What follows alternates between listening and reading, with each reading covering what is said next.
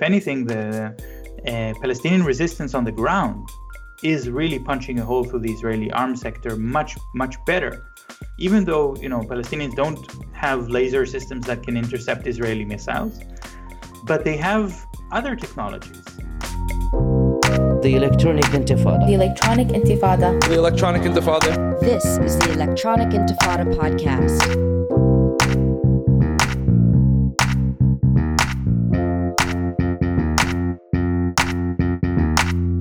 Welcome back to the Electronic Intifada podcast. I'm your co host, Nora Barrows Friedman, with Asa Winstanley.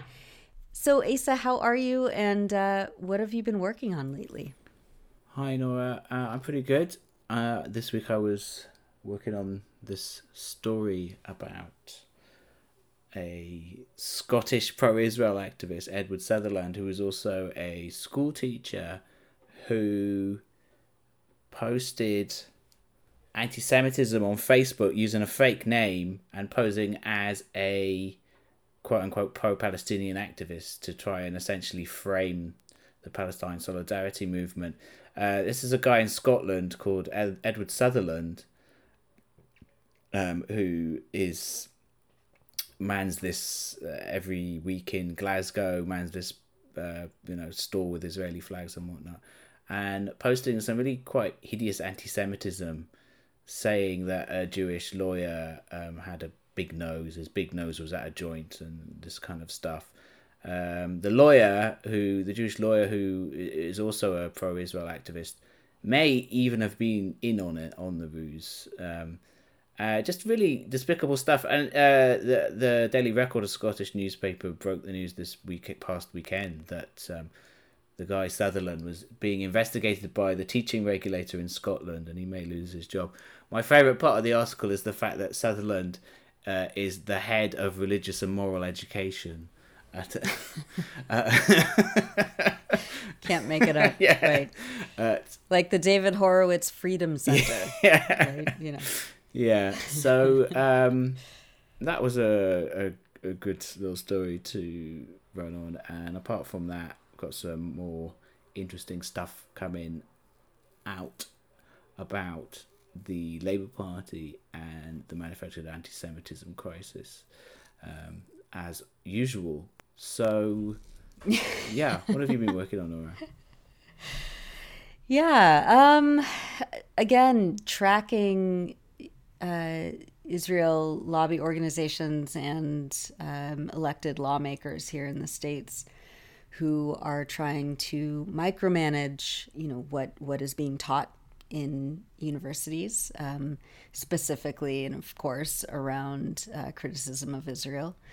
And there was a story that that came out last week. I profiled a student at Florida State University in Tallahassee who uh, was elected to be the uh, president of the Student Senate.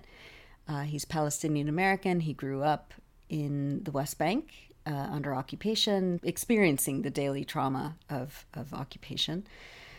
Um, and when he was a child, he, you know, uh, posted something on Facebook. For you know, even Palestine Legal called it, you know, anti-Semitic. There was there was no differentiation between like, um, uh, you know, a Jewish person and an Israeli soldier in in his post.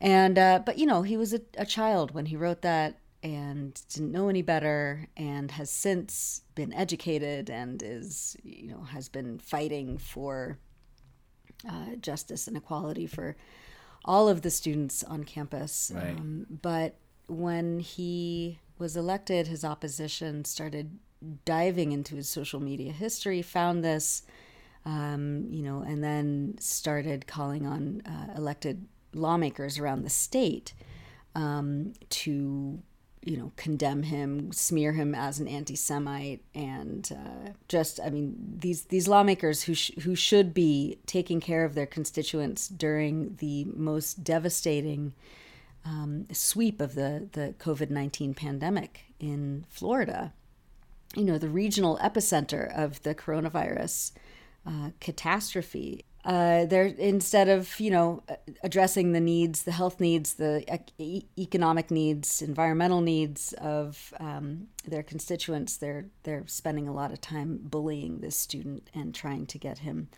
uh, taken out of his position. So priorities, you know, exactly. I mean, it's um, part and parcel for how Israel advocates operate in this country, whether they're you know, being paid by the Israeli government, um, or they're just working in service to the Israeli yeah. government as lawmakers. So, yeah, just uh, continuing to cover that topic. Yeah, well, you've um, you've been the resident expert in the student Palestine solidarity movement in the US at the Electronic Intifada for many years um, and the efforts of the Israel lobby to sabotage, smear, and attack it. So, yeah. you know, as always, we appreciate your work. Um, we've got Thanks. a great guest on today's podcast who yeah. is we did a great interview with Shir Hever. Um, I first came across Shir's work um, when I was an activist living in Palestine in uh, most of the time, I, I, I lived most of the time in Ramallah, the mm-hmm. uh, you know the Ramallah Green Zone. Um, yeah, uh, but um, Shir at that time, I believe, was uh, working in the um, Alternative Information Center in Jerusalem, which yeah. I'm sure you're familiar with as well. Yeah. Um, and I first came across his work in this great series of pamphlets called um, "The Economy of the Occupation," and he really um, has this kind of brilliant um, material analysis of the the economy of the occupation of the of Israel's occupation. You know exactly mm-hmm. how it functions in economic terms, um, the realities of it, um, how how it's works on a practical level, the Western corporations that benefit from it. Um, you know, so really great detailed forensic work that is of uh, immense amount of use um, to the BDS movement as well. Um, and uh, he's also written more recently as well. He's written, and those pamphlets as well are, actually um, all available online. You know, and we'll link to them in the show notes of of this episode. Yeah. Um, and as well, he's written um, two books.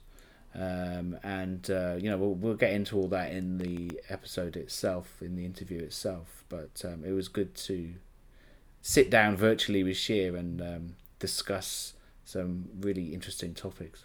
Let's go to that interview with Shir Hever.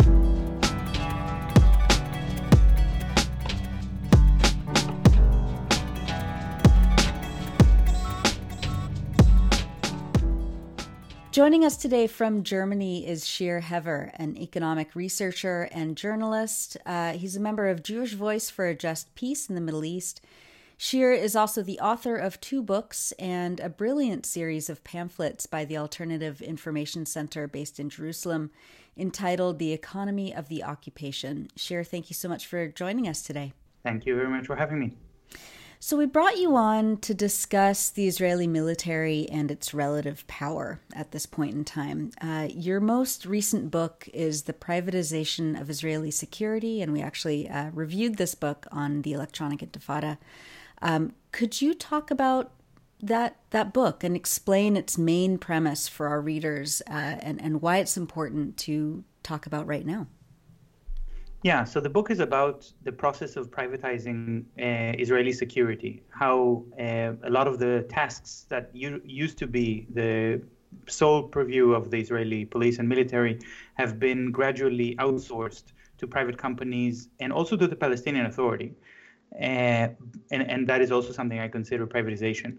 But I think for our discussion today, it might be interesting to note that um, the the main premise of the book is that the reason for this very intensive privatization is that the Israeli security elite is in a deep crisis.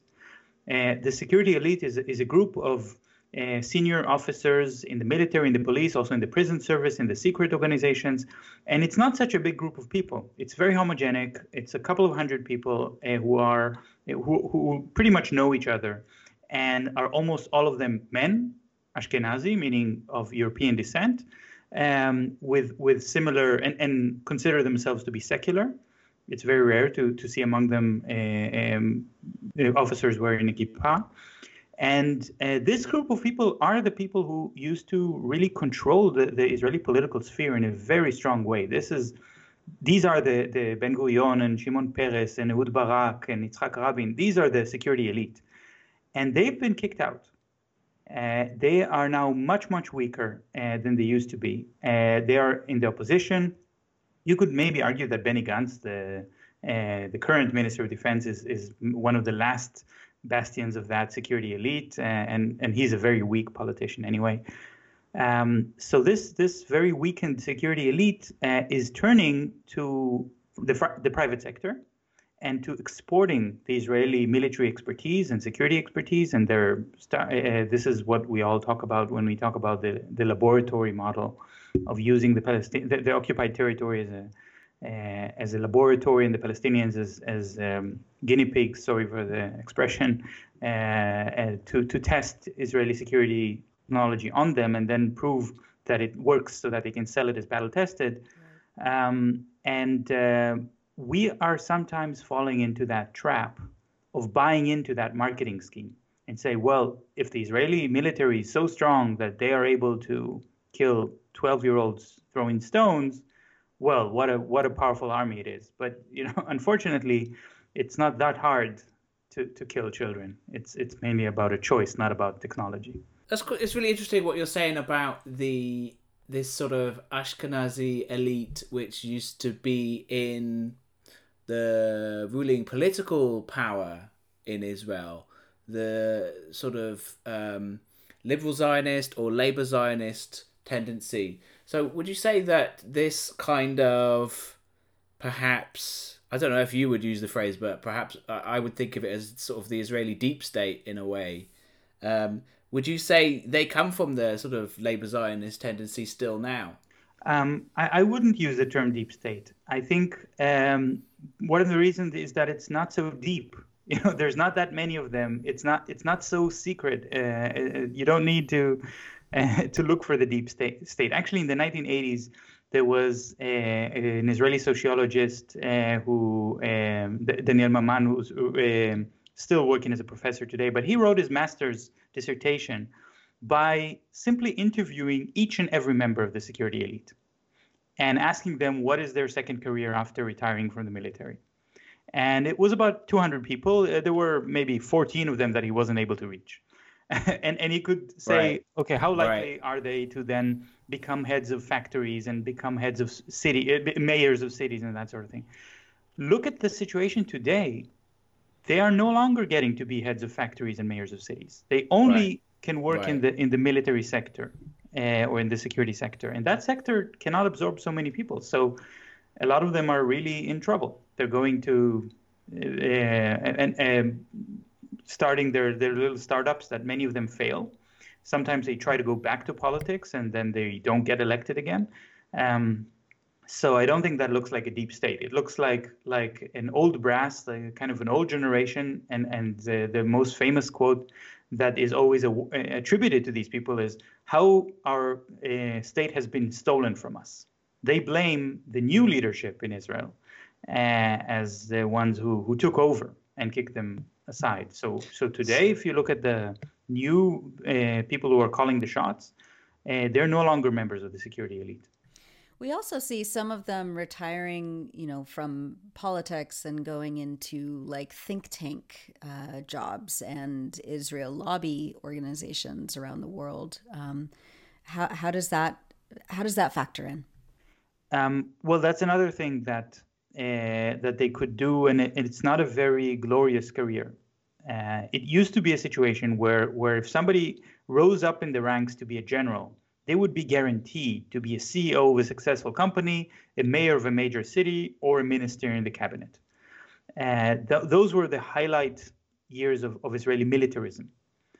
now they have a problem because let's say you uh, somebody does make it to, to become a general and then they retire and they want to work for one of those hasbara organizations and and to do pro-israeli propaganda they are not really able to show their faces because everything they did in the military is going to be used to um, criticize their organization and whenever they will go to university, there's going to be a, a, demonstration. So actually, these Hasbara organizations are also now saying, well, we would rather have the academics, we would rather have the, the cultural ambassadors, so-called cultural ambassadors, artists, that sort of thing, to head right. up Hasbara organizations. The generals are no longer useful for anything.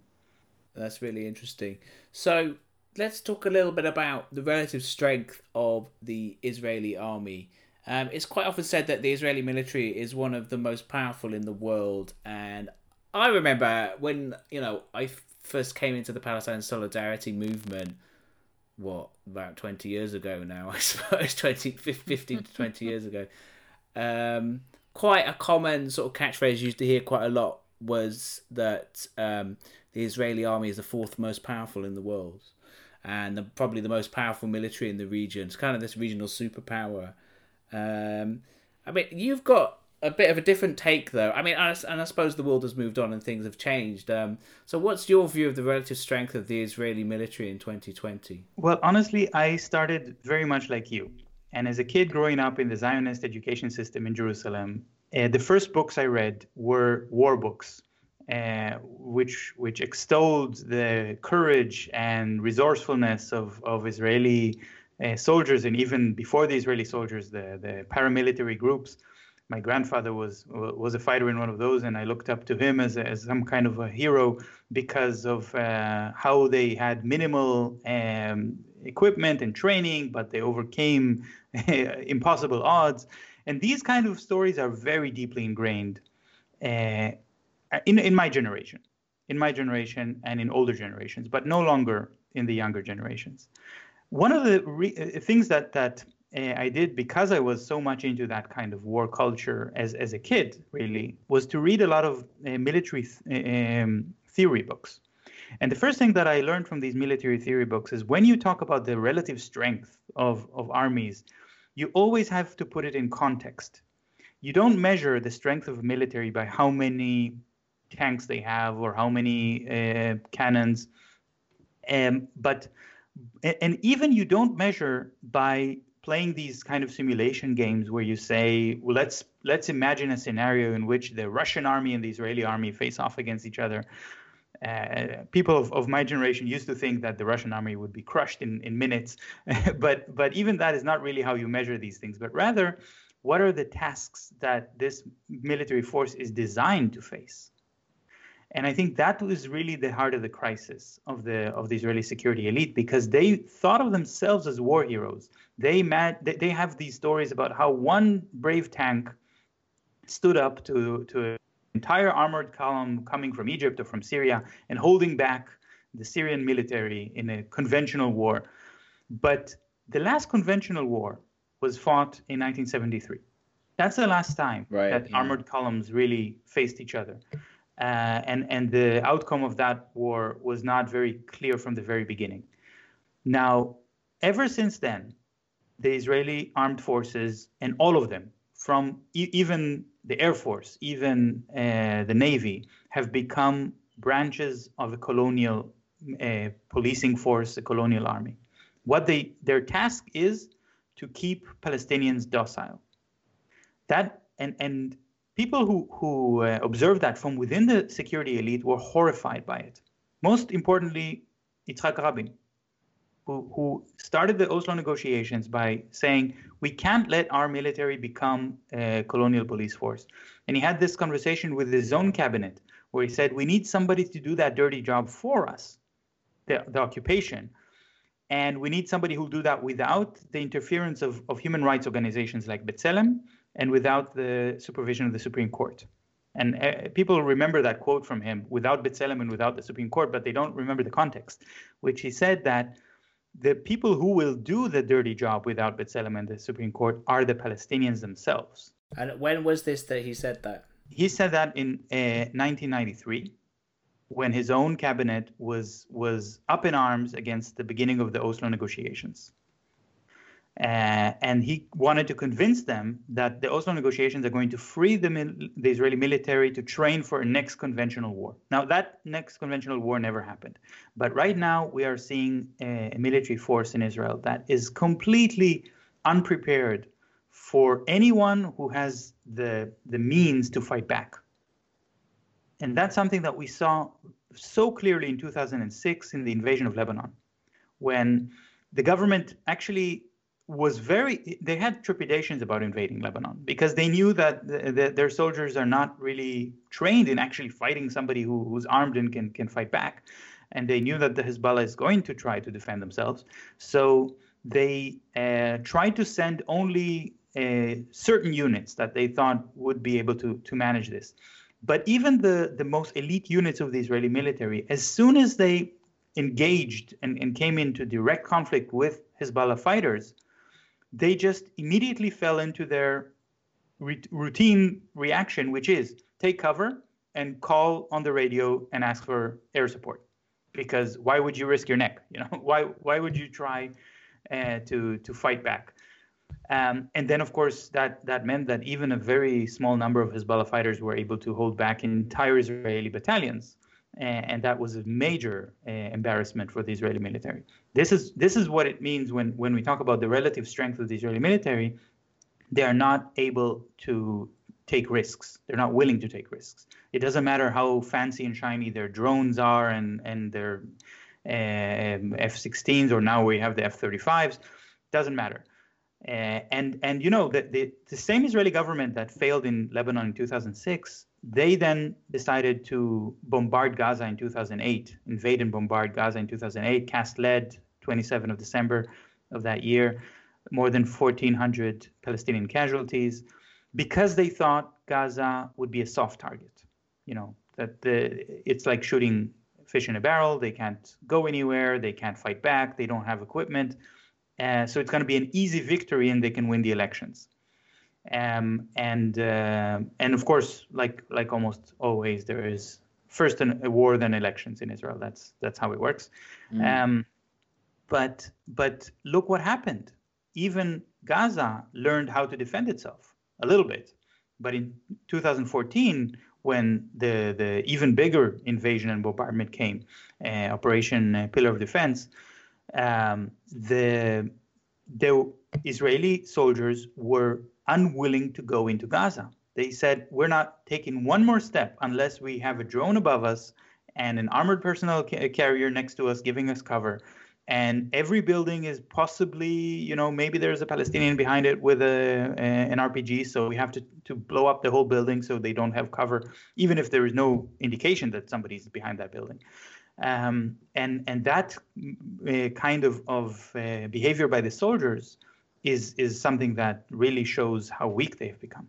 Right. So it's it's all about their. That's really interesting. It's about their relative strength compared to the, the tasks at hand, rather than on paper how many tanks and jets and drones and you know. Yeah. Yeah, I, I, should also say very have. clearly the task at hand is to make sure there is no Palestinian resistance. That's right. the one job all of the Israeli security forces. Is there Palestinian resistance? Right. Of course there is. So so they've failed and they continue to fail. And uh, the customers of Israeli weapons are, are actually taking note of that. And you can see that the, uh, in the long term, the, the overall trend in Israeli arms exports is going down. Interesting.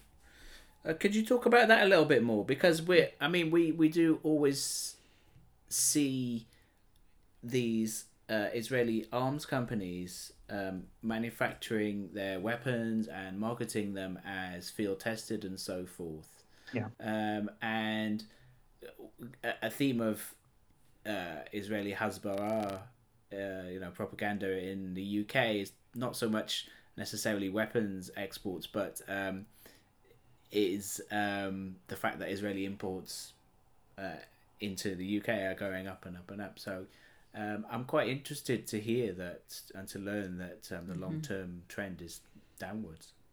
Yeah, well, uh, there used to be a lot of uh, arm companies in Israel because the way that um, the the licensing the, the, licensing system works for the Israeli military sector is that every officer of a rank of colonel or higher can get an arms trading license almost automatically. There's very little supervision from the Ministry of Defense when it comes to those re- retirees from the security services. So a lot of them just started their own companies and started building, uh, uh, marketing their own weapons, and uh, they focused on very specific markets mainly those markets where they would not come into con- competition with the big U.S. arms companies right. or, European arms companies.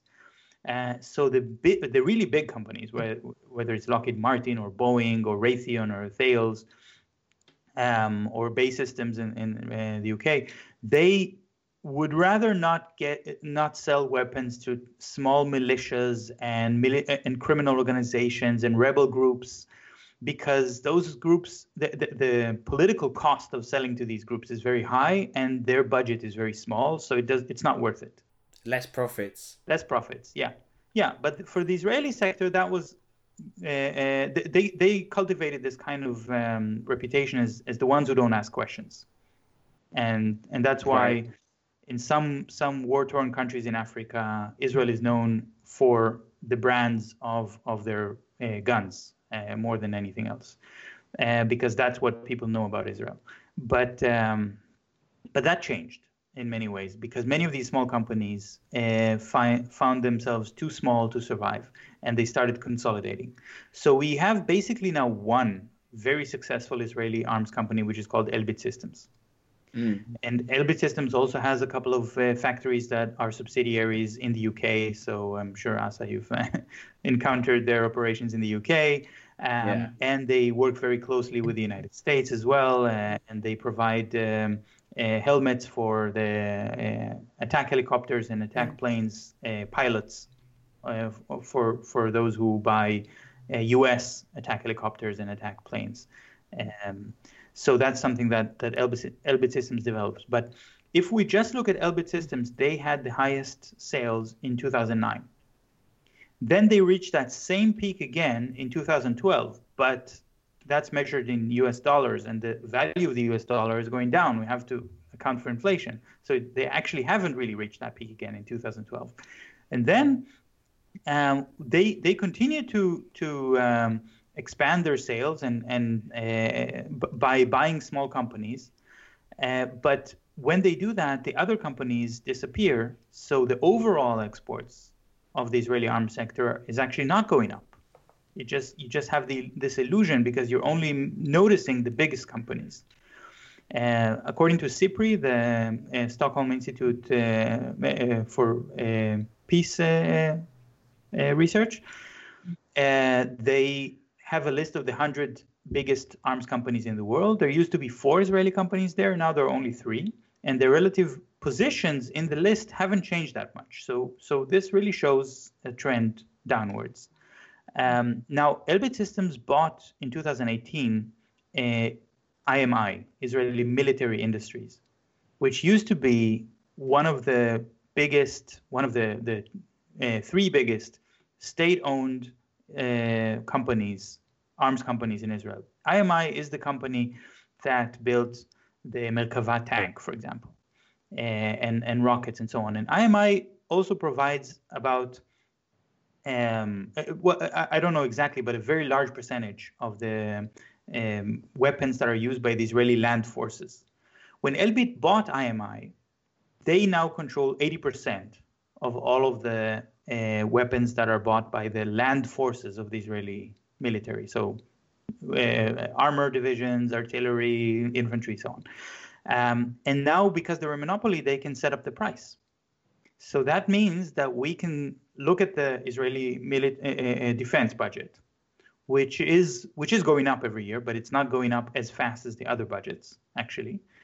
Um, and we can ask ourselves, is that worth the same number of guns, ammunition, eh, rounds, shells as it was last year? Actually, no. That is also going down because uh, the only way for these companies to survive is to become monopolies within the Israeli sector and, and um, brace their their fina- finances on the local market, on the domestic market, uh, because they can't really rely on the on the, on the foreign exports. And if I can say just one last thing about this, also the U.S. aid to Israel has changed dramatically. Um, I'm, I'm sure you, you heard about the memorandum of understanding that uh, President Obama signed with Netanyahu just before leaving office, which was mainly reported as the U.S. increasing aid to Israel. But that is really uh, inaccurate. First of all, it locks the aid to a very specific amount, which is not bound by inflation. So um, a conservative estimation of what would be the inflation in the next 10 years shows that actually aid is going down, not up. But more importantly, the US revoked a special privilege, privilege that only Israel had from all countries in the world that receive military aid from the United States to use a small part of that aid to buy from their own companies. And that privilege is gradually revoked over the course of about five years. So Elbit Systems, uh, aerospace in, uh, Israeli aerospace industries, IAI, Rafael, these are the three biggest companies. Uh, they've set up subsidiaries in the United States so they can use some of that aid to sell to themselves using U.S. aid money, uh, and now they cannot do that anymore. Yeah. So for them, it's, right. it's a major blow. Hmm. Yeah. Interesting.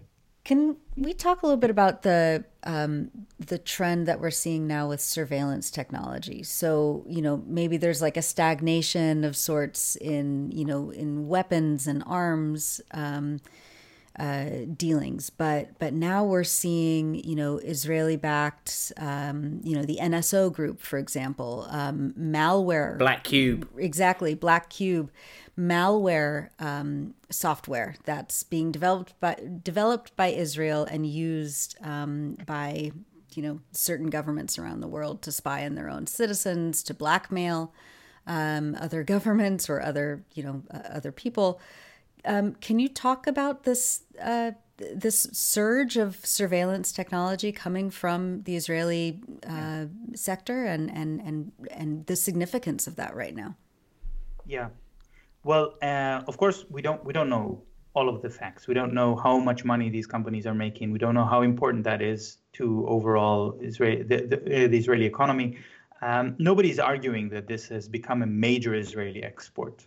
So uh, if but but there is a kind of myth as if only the Israelis have this kind of offensive cyber capability, which means that they kind of dominate this market of offensive cyber as opposed to defensive cyber, which means uh, the ability to hack people's phones and, and survey them and use that information um, against them in, in the most uh, aggressive possible way and that's also why they are selling to governments like Saudi Arabia, the United Arab Emirates, Mexico, uh, which are using this uh, uh, against uh, human rights activists and yeah. against journalists. Yeah, against journalists, absolutely.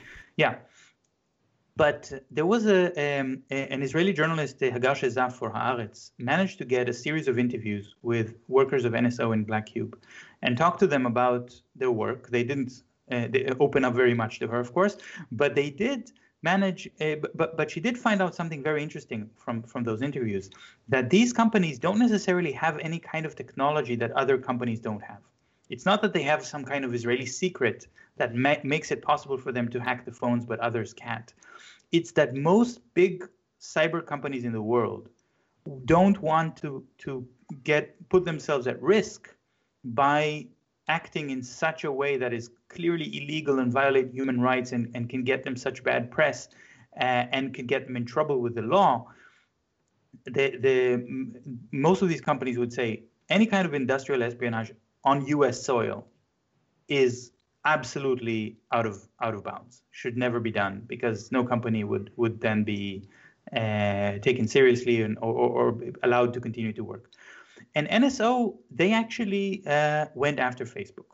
They uh, hacked, uh, I mean, there's a very strong indication uh, that they have hacked 1,400 uh, WhatsApp accounts. WhatsApp has been purchased by Facebook. Yeah. And not that I think that Facebook is the big defender of human rights by any stretch of the word, but they didn't like that very much, and they are uh, uh, because it is quite brazen, isn't it? This is the thing. It's like it's right. like what you're saying. Like it's it's it's really interesting because they you're right. It's not that um, Israeli companies have some sort of magic technology, but they seem maybe not quite unique, but they seem um, quite forthright and almost open about it in a way that other countries maybe aren't. Like, aren't like what what accounts for that? Do you think? Why are they so brazen? I think they're brazen because they're desperate. I think they're brazen because they are um, graduates of the Israeli famous high tech company uh, 8200 or 8200 or however you want to call it, which is a um, this um, intelligence unit um, named after its zip code. That's why it has this strange name. Uh, and this is a, an, an, intelligence unit that has become known in Israel as basically a job um, or, or a, a, a, person power agency that if you come from that company, you should find it very easy to find a job in the high tech sector. Not everybody finds that very easy. So, and, and, I, and then they feel a lot of pressure that getting into that unit is very difficult. It's basically only open to people who had the best high school education. So again, almost only Ashkenazi Jews of secular upbringing, um, and they um, are, are willing to do anything. Not, I mean, not every graduate of that unit, but those who really wanted to get in for the money, they're willing to do anything. They're very desperate. They want a company that's successful, and they're willing to take uh, uh, very, very high risks. Now, Facebook has um, launched a lawsuit against NSO, and the lawsuit has been accepted by an American court. Yeah, we just saw this today. It's breaking news. I mean, this it's interesting to see what what's going to come out of this case. I don't think that NSO has a very strong uh, chance in an American court against Facebook. Yeah. No, they they did just win a case against um, Amnesty International in an Israeli court. Yeah. Because Amnesty International la- launched a, a lawsuit uh, in an Israeli court because uh, NSO have, have uh, violated the um, uh, privacy of of uh, political dissenters from from Saudi Arabia uh, who lived in Canada. But the Israeli court just threw out the case because they say, well, NSO is, is supervised by the Ministry of Defense, and that's enough for us. I mean, that's very that's very interesting rationale, isn't it? That, it tells us that the NSO, these kind of almost, I mean, they could be portrayed as rogue mercenary groups, but that decision by the court shows that they they are protected by the Israeli security establishment, right? Um, I think the Israeli security establishment has a problem because they cannot acknowledge that they uh, license this kind of activity. I think in reality, it's not that they choose to license it. It's just they choose not to regulate. There are only two workers in the Ministry of Defense who are in charge of regulating the arms export. Two. And they, of course, uh, uh, approve almost everything that gets to their desk without checking it, without understanding it. I don't know if these two people happen to have to, to be qualified to understand what is offensive cyber and what should be allowed and what shouldn't. Uh, so it's so there is no supervision, no regulation, but the Ministry of Defense cannot admit to that. So that's why they put pressure on the court to throw out the case, uh, as they as they often do. And many times, when you have a situation in which an Israeli company does work like a kind of rogue mercenaries, we had the the company Aeronautics operating in the Ivory Coast, uh, providing drones uh, to the rebels and the French military, who was uh, there was a French peacekeeping force in the Ivory Coast that caught these drones, and said, "Well, these are made in Israel, and this is the, the aeronautics company." Uh, does the aeronautics company have authorization from the Israeli Ministry of Defense for arming the rebels in the Ivory Coast? Aeronautics response was, uh, "These are drones are not weapons; they're communication devices, so we don't need to register them." nice, mm, very convenient. Yeah. Wow. I, I, also wanted to say something quickly about Black Cube because you mm-hmm. mentioned Black Cube as well. Uh, there was a fascinating documentary done yeah. in, in Israel by uh, Ilana Dayan, a kind of uh, show that does uh, a bit, a little bit like 60 Minutes, uh, kind of show where they do in-depth um, investigative journalism about Black Cube, and they gathered uh, some of the victims of Black Cube and some of the customers and and did interviews with them, and I think I, it, it's un, unfortunately not not been translated this show, but but one thing that really struck me is that they go through several cases. There are about eight cases uh, highlighted in the whole show, one hour show. None of them has been successful. Not even once has Black Cube, you, with all you know, they they work for Harvey Weinstein to try to get uh, the the women who uh, were uh, assaulted by him not to complain but they did complain. You know, that wasn't successful. That, as atrocious as what they did was, it didn't work. Right. Yeah. And um, you know, it's it's important also to to note that these surveillance uh, technologies have also been you know field tested, battle proven, uh, first and foremost against Palestinians um, who have been highly highly surveilled and spied on. Um, yeah but it's a different kind of surveillance. There are two kinds. Yeah. There is what you call HUMINT and what you call SIGINT. Explain that a little bit. Yeah, HUMINT is, is human intelligence, and SIGINT is signal intelligence. And uh, what the, the Israeli various intelligence organizations have a very long history of u- using both, but mainly the human. Human intelligence means uh, to go into the the shoes of the person you're surveilling. That means learning Arabic, learning the culture, learning the foods that, that Palestinians like to eat and the music they like to listen to, uh, so that you can really infiltrate the society to the level that you will know that a, per, a certain person is planning to become politically active or, or even military active before they know it. That is human. But that's no longer what the Israeli intelligence organizations are doing. They're doing SIGINT, which is um, using basic surveillance, or not, not basic, very sophisticated surveillance technology to be able to tell where every individual is on, what are their coordinates, what's their blood pressure and their body temperature. but, but what are they thinking? That's a different issue. Today, almost all Israeli uh, police, military, and also many of the intelligence workers don't even bother learning Arabic. That's a big difference. Uh, and and it, it's something that happens to all empires, all colonial empires. At first, they really take the time and the effort to study the people that they uh, dominate and, and colonize, but at some point they become complacent. And those intelligence officers that get too much interested in the local culture, they're accused of going native. You know, the British Empire used to bring to, to recall their officers that would l- learn the language, get too integrated into the local culture in India, uh, because they were going native, and replace them with uh, officers that speak Latin and ancient Greek, because those w- w- could be trusted not to mingle too much with the local population. But of course, it means that the quality of their intelligence goes down. So Palestinians are, of course, being surveilled probably more than any other group of people in the world. Uh, but the question is, what is that surveillance worth? And um, I've I've read some very interesting articles written by Israeli intelligence officers in uh, military magazines, where the, they're they're selling their wares, hawking their uh, expertise, and they're talking about the high quality of intelligence that they have on people on Gaza, for example, by saying we can know exactly when that person is standing next to a window so that we can fire a missile through that window. Crazy. Yeah, that, that level of surveillance is very high. But do they also have the ability to know which person is the right person to shoot a missile at?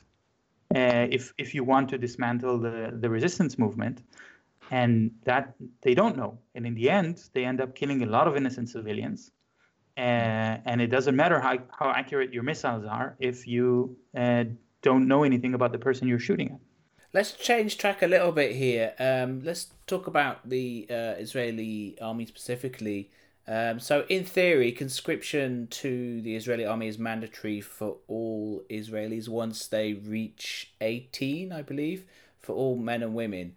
But you've made the point in the past um, that in practice, the rate of conscription is actually quite low, isn't it? Could you talk about that a little? I'll start by saying that I also didn't serve in the military. I found my way out through the easy way, which a lot of people do, which is pretending to be crazy. Uh, mm. That's, uh, but but of course there are many other people uh, who don't serve in the military using various means. So, for example, uh, Palestinian citizens of Israel are legally supposed to enlist as well. They just are all exempt before even they get the summons because uh, the, the Ministry of Defense doesn't trust them. uh, then you have the ultra Orthodox, uh, which are still exempt from service, even though uh, there's a, a new uh, battalion specifically or uh, um, for, for ultra Orthodox soldiers. It's called Netzach Yehuda. It has been exposed um, um, about last year that this whole battalion is a sham. And in fact, it's just populated by people who, who are somehow relatives of ultra Orthodox Jews but are not really ultra Orthodox themselves, and they right. only sign a paper to show that they're ultra Orthodox so the government can claim that they're recruiting the ultra Orthodox. But the real ultra Orthodox people, um, most of them are anti Zionists, and yeah. they would refuse to serve in the military. Even if it didn't clash with their plans to to study uh, the Bible uh, uh, or to, to study religion, um, so the, there was almost 100% rate of conscription amongst secular Jews uh, and also national Orthodox uh, Jews. So these are the um, religious Jews, but but not the ultra Orthodox, the, the national Orthodox, which which uh, we often see them in in the colonies, um, and and they certainly tend to be quite militaristic because for them the the state is part of the theology, land is part of their theology. So they certainly do go to the military. And it used to be almost 100%, but um, the decline has been very, very steady. Now, about 10 years ago, slightly more than 10 years ago, the Israeli uh, Central Bureau of Statistics did a survey among young Israelis where they asked them, Did you serve in the military? So they kind of hacked the system a little bit because this information is supposed to be secret, but they had a survey which was about a lot of other things and they just put that question in there. And a lot of journalists noticed that the question was there and they realized that only 70% of young jewish men served.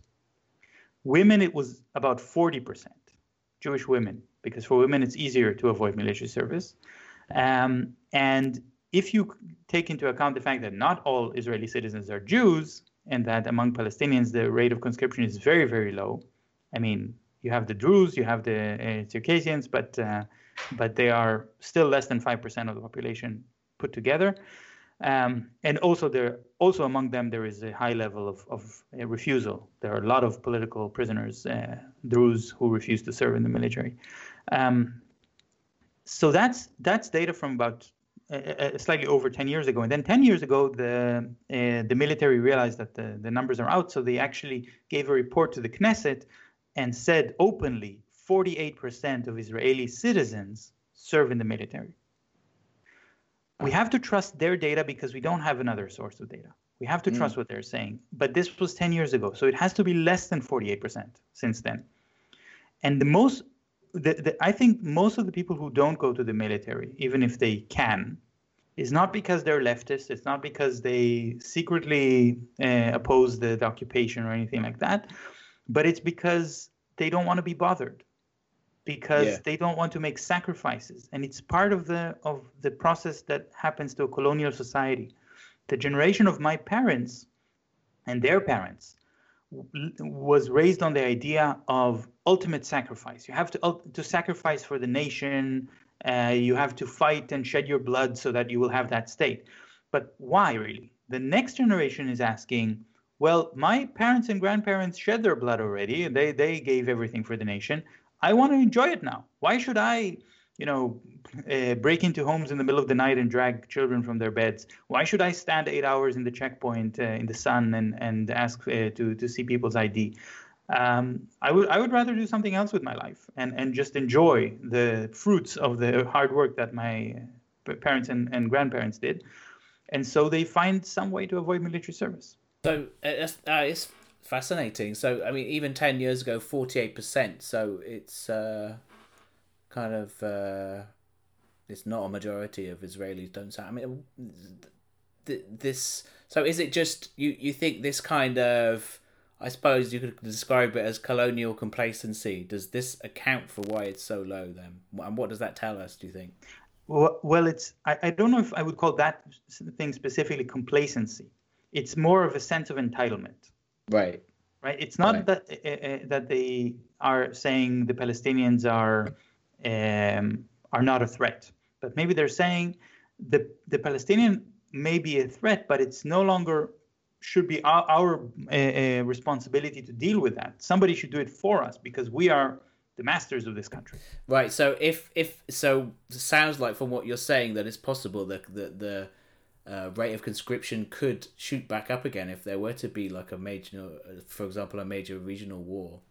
Um, well, if you if you talk to a lot of young Israelis, uh, especially the ones that are wavering about military conscription and that sort of thing, and you tell them, what do you think is going to happen if there's going to be a major war? What do you think uh, if Iran will get nuclear weapons and all that stuff? The most common answers you'll get is not, oh, then in that case, I'm going to put down everything I do and go and join the military. The, the answers would be, I, I will try to find a way to leave the country. I will move with my family to Berlin. I will try to find a job in the United States. I would that that's the and, and a lot of young Israelis are leaving in very uh, whenever they get the chance. So I think I think that's uh, uh, I, I don't see how, how the conscription rates can, can suddenly shoot up because you have to tell people uh, that there's a kind of social contract. And there used to be a social contract because the Israeli economy used to be, I wouldn't say socialist, but but corporatist and organized, and and uh, the government would would assure that people would have uh, enough uh, security in if they lose their job, if they get sick, and they would say, look, we as the government takes responsibility for the well-being of the population, the well the population has to be part of that contract and sacrifice three years of their lives for the military. Yeah. But when when the neoliberal phase kicks in and uh, the social security systems are, are in shambles, then it's all about taking, uh, and and it's all about uh, you you get what you can get.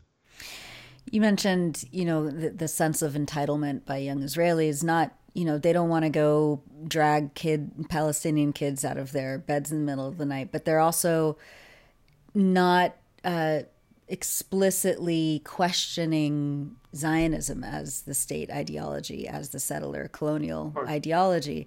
Um, do you see that shift happening any anytime soon within like mainstream young Israeli society? Um, what do you think would make that shift actually happen? I think Nora, you have to uh, don't get your hopes up that the Israelis are going to change their political views before the political situation changes. It's the other Yeah. way around. It's always the Of other way around. Um, uh, uh, Israelis will continue to support this, the situation that gives them privilege and gives them power as long as it exists. But as long as it does not not exist anymore, they would have they would tell you they were always against it, which was exactly what happened in South Africa.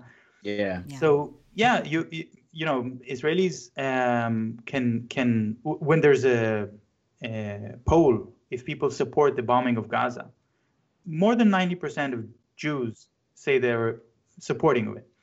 But Yeah. then when there is actually a bombing of Gaza, there the uh, the government calls the reserves, and the number of people who actually show up is about ten percent or lower. Uh, so it's an opi- they- they're voting with their feet. Their opinions continue to be very uh, right wing and, and pro occupation. Their actions speak otherwise. Interesting. Interesting. Um, I going back to Lebanon and uh, 2006 and before that in 2000, how significant do you think the successes were of the Lebanese resistance fighters against the Israeli military? Um, first expelling the occupation forces in the south in 2000 and then the war in 2006 and how do you how did those losses by the Israeli military create a different narrative when it came to Israel as the most powerful military in the region? Um, in many ways, it, it was um, a watershed moment for, for the Israeli political system. Uh, it destroyed the political career of many politicians and generals as well. I think it also affected uh, a lot of way that ways in which Israel is seen by the rest of the world. I think the United States, after 2006, no longer considered Israel to be a reliable uh, proxy for exerting power in the region and started to rely more and more heavily on Saudi Arabia, the United Arab Emirates, and Qatar, uh, which became bigger regional players because the Israeli military didn't do its job.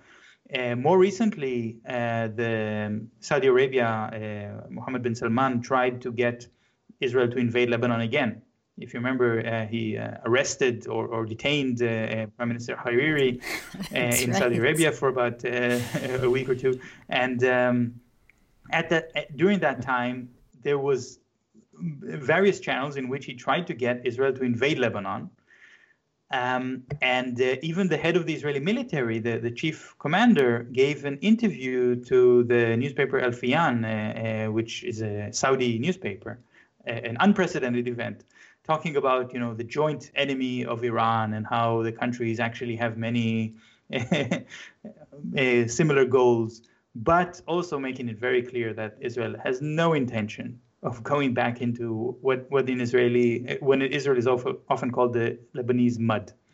You know, this is the this is the Vietnam of Israel. They don't want to go there again. Mm. Let me just give you one example. One Israeli general, Gal, Gal Hirsch, who was the commander of the northern command of the Israeli forces during the invasion of Lebanon. And he did every possible mistake during that invasion because he had no idea what he was fighting up, uh, fighting against. He had no experience in actual combat. He was just, you know, used to to chasing Palestinian kids throwing stones. Right. Um, and and he was v- uh, very much uh, taking the blame for in the Israeli media for the failure of 2006. So he his uh, military career was over, and he started an arms company like many do, and he went straight to Georgia to sell them Israeli weapons. And I think this is amazing because the Georgia Georgian government was so much buying into the hype of how strong the Israeli military is they thought if they can buy some equipment from this Israeli general, they would be able to stand up to the Russian military. in 2008, uh, South Ossetia uh, succeeded from Georgia, and, uh, and Georgia uh, decided to stand up to, to Russia and try try uh, to. Um, uh, st- to, to provoke a, military conflict, actually, yeah. And, and, I'm sure you remember that uh, the, their lines collapsed in, in about a minute or two, and, and the Russians were very f- found it very amusing to find Israeli communication devices in the Georgian military uh, and and to study them and how they work. But of course, um, this shows what this hype can do. Right and then of course this israeli general who got into a lot of trouble. He became more and more brazen because he wasn't making good business. And uh, he was under investigation by the fbi for uh, violating arms embargoes around the world. Eventually the fbi decided to suspend that investigation but he's still uh, uh going to be pressed with charges for um, tax evasion on on his uh, money from from the arms uh, trade, and he came into uh, he came back to Israel because his company went bankrupt and tried to become the chief of police. And the minister of the police wanted him to be the chief of police, except that all of the scandals uh, made it impossible for him to get that job, and and. Um, so, so you see how, how these failing generals they're no longer the, the heroes and the leaders of Israeli society. They're they've become uh, sort of clowns. Hmm. Well, maybe we can wrap up by talking a little bit about the efficacy and the strength of the BDS movement, boycott, divestment, and sanctions, especially um, around civil society's response to the weapons industry and the technology, uh, surveillance technology industry. Um, can you talk about where you see the BDS movement uh, at its at its strongest right now, and and what it means going forward. Yeah, I think I think the Israeli um, arms industry is not important enough to the Israeli economy, so that the BDS movement can make the Israelis feel that their arms are not wanted anymore. Actually, um, I think Israelis know enough or the com- average Israelis know enough about the arms industry to know that this sector is not particularly good on its uh, PR anyway. Uh, and I think that the BDS movement has always been much, much more effective when targeting companies that do care about their image. So the biggest successes of, of BDS have always been those that targeted companies like Orange, uh, like Veolia, which which is promoting a, an environmental uh, sustainability platform, um, and uh, um, not not so much Elbit systems because you know, most people don't buy Elbit Systems products. It's only governments that buy them, and uh, right. and there have been several attempts in different countries, especially in the Netherlands and Switzerland, um, to uh, pro- to protest the use of uh, uh contracts with Elbit Systems uh, or other Israeli companies uh, for the military, but those campaigns did not become very big because again, people don't feel like it's really their own uh, lives that are affected. They don't they don't see the d- direct connection. Um, so so I'm not sure that the BDS movement is the the biggest threat to the Israeli arms sector. I think if anything, the uh, Palestinian resistance on the ground is really punching a hole through the Israeli arms sector much much better.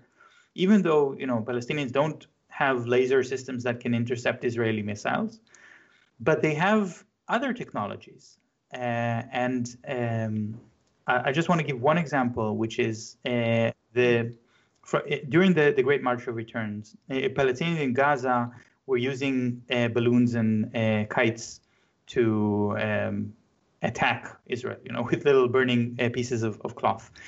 The Israeli um, uh, media was a buzz about this, and people were furious at the arms industry. How can they how can Palestinians fight against us with toys? Now, no Israelis were killed by these attacks. I, I mean, not even one. Um, but it doesn't matter because the media made it a big deal. They opened up every uh, evening uh, news um, with with the the, the the, terror of balloons, which which sounds really funny for people not, not uh, uh, living there. But uh, how come the the arms industry cannot all this technology. This this right. was something that really, that really exactly.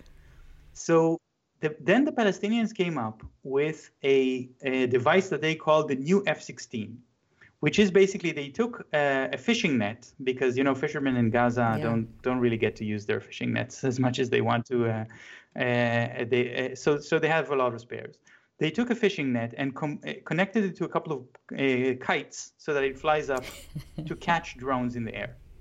And they called it the F-16, the new F-16 to hunt the drones. It's brilliant. Took a picture, nice. put it on social media.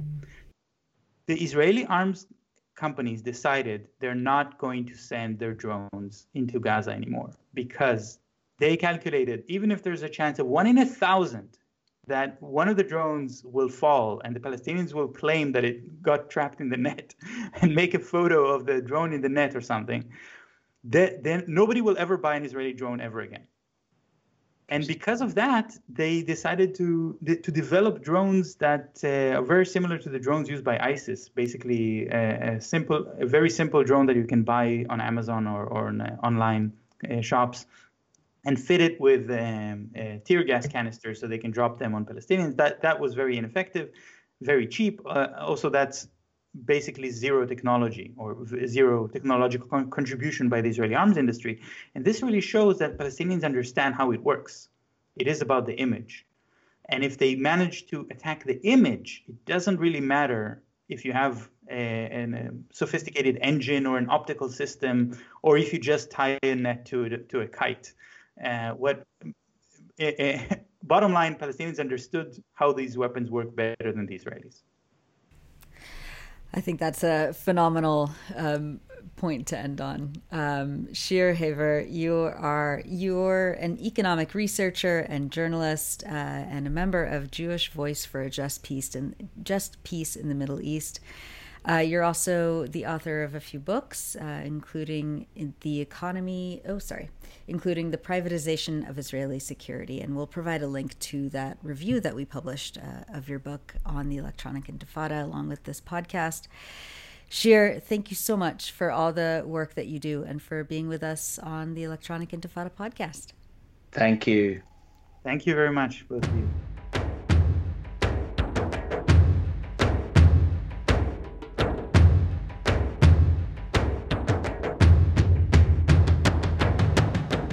And that's it for the Electronic Intifada podcast. Thanks to Sharif Zakut, our music maker and production assistant.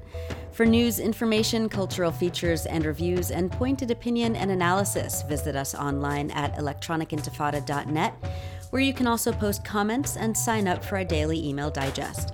Follow us on Twitter at Intifada. Radio stations are free to use this podcast, and if you're listening on Apple Podcasts, support the Electronic Intifada by rating it and leaving a review. On behalf of all of us at the Electronic Intifada, thank you for listening.